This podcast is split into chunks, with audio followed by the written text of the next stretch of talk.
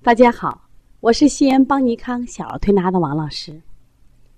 这里是王老师教大家看舌象治疾病栏目。跟王老师学舌诊，首先要分清舌与苔的区别。舌是本质，苔为苔垢。舌后血急，苔查气病。看脏腑虚实，舌质可视；观邪气深浅，查苔可知。二零一七年，邦尼康重磅推出王老师讲舌诊，将全面剖析各种疾病背后的舌象，让你慧眼识病，成为中医辩证高手。今天呢，我想给大家带的是一个地图舌和花薄胎的舌象。其实很多人啊，搞不清地图舌和花薄胎的区别。他们认为地图舌就等于花薄胎，花薄胎就等于地图舌。实际上，在我们上学的时候，中医诊断学的教授们也是这样讲的，只不过是地图舌别名花薄胎，花薄胎起了一个外号叫地图舌而已。实际上，在我们临床中发现，二者截然不同。那么前段时间我们在这个。呃，课后答题的时候，我们出过一个孩子的这个舌苔，这个孩子应该属于花薄胎。那么今天我特别幸运的时候，刚好有个妈妈来到我们调理中心，她说：“王老师，你帮我看看舌象。”我说：“好的。”我一看，我好兴奋，为什么？这个妈妈的舌象刚好是既有地图舌，又有花薄胎。那这样呢，这两种的舌象都反映在这一个人的舌头上，我们就比较好学习。所以说，现在我们一起来看一看这个妈妈的舌象。那么，首先呢，我们先了解一下到底什么是地图舌，什么是花薄胎，二者具体有什么区别？实际上，我们在临床中发现啊，地图舌它实际上是指的舌质的问题，也就是说，是舌质的黏膜的浅层不规则的大片脱落，边缘界限清楚。形似地图，称地图舌。那么花薄胎呢？花薄胎实际上是什么呀？是它的胎上面白白的胎，不管薄的还是厚的，出现了剥落。剥落的处呢是光滑无胎，那么其余的地方呢还残存着界限明显的舌苔，叫花薄胎。大家都知道，舌苔的形成是胃气熏蒸所生。所以说呢，这个胃气足的人啊，一般呢，他的胎呢，基本上都是我们说粉红舌、薄白胎，就是呃满满的布一层。但是我们发现有些人啊，素体虚弱或先天不足，或者后天喂养的问题，脾气虚亏，那么胃的什么呀，气阴不足，舌苔生成形成障碍，就容易形成这种花薄胎。所以花薄胎的人，往往呢精神疲软、面色黄、精神不佳，甚至胃口不太好。有的人说能吃，他吸收也差得很。这是花薄胎。花薄胎有的胎呢就是薄白胎，有的胎呢偏腻。如果偏腻的话，说明你体内的湿气很重啊。还有一些这个剥落处并不光滑，还有的一些这个新生的颗粒，这个叫叫类薄胎。其实类薄胎往往也是久病气血。虚的表现，而类薄胎的是一一边剥一边生，形状还多变。那么这两个的区别，实际上刚才已经说清楚了啊。地图舌它主要是什么呀？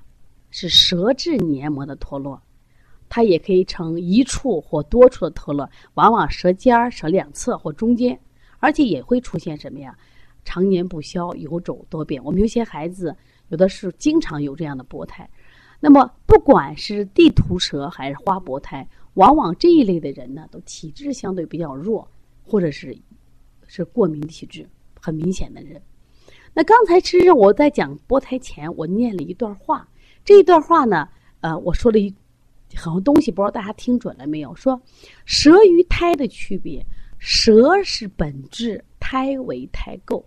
也就是说，舌的问题反映的是五脏的问题。胎的问题是外来的邪气的问题，所以说舌后血急，胎查气病。说舌的病就是我们血分的病，胎的病是我们气分的病。因此，我还有一句话说的：看脏腑的虚实，舌质可是。反过来说，地图舌就可以看来这个人的脏腑虚实。观邪气深浅，查胎可知。看这人受外邪多少，或者吃多了没有？看什么？看胎。所以花薄胎可以反映邪气的深浅，地图舌反映脏腑的虚实。这二者是明显的区别了。所以以后呢，不要轻易的给这孩子判断，地图舌或花薄胎。一定是不一样的。那地图舌就是地图舌，是舌质的问题；花薄胎是胎的问题。那我们来看看这个妈妈，特别有意思。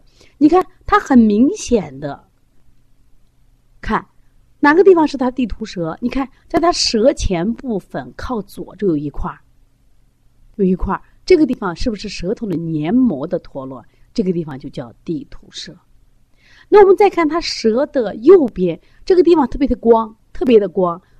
而中间是不是有一块白苔？这个地方之所以光，就是它的胎剥落了，是胎剥落了，剩下那一块儿你感觉是不是叫花薄胎？所以这个舌里边既有什么呀？这个地图舌又有不花博胎，是花博胎和地图舌共存的。我们有些孩子也有这样的舌象啊。那么这个妈妈的身体好不好呢？她就说：“呀，我有严重的鼻炎。”然后呢，我身体呢相对比较虚弱。看，为什么虚弱？因为他们是过敏的体质，脾胃虚弱才会出现这种地图舌和花博胎。所以他们很灵敏，就是外界气候的变化或者饮食，比如说稍微吃不好，他舌头就发生变化了。大家一定记住啊！其实学舌诊，我觉得有意思在哪儿呢？就是说五脏我们看不见，五脏看不见，但是呢。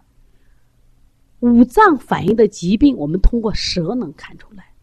这是担心这个那个朱朱丹溪有一句话说：“有诸于内，必行诸于外。”什么意思？就是说五脏难窥，但是舌头可知呀。我们不知道他五脏里边发生什么问题，但他舌头上显示很清楚。所以至少这个妈妈的身体相对是什么呀？脾胃功能就比较弱一些。而且呢，就他现在波胎这个地图舌这个位置在哪里？刚好在他的肺区，这就是他得鼻炎的一个主要原因。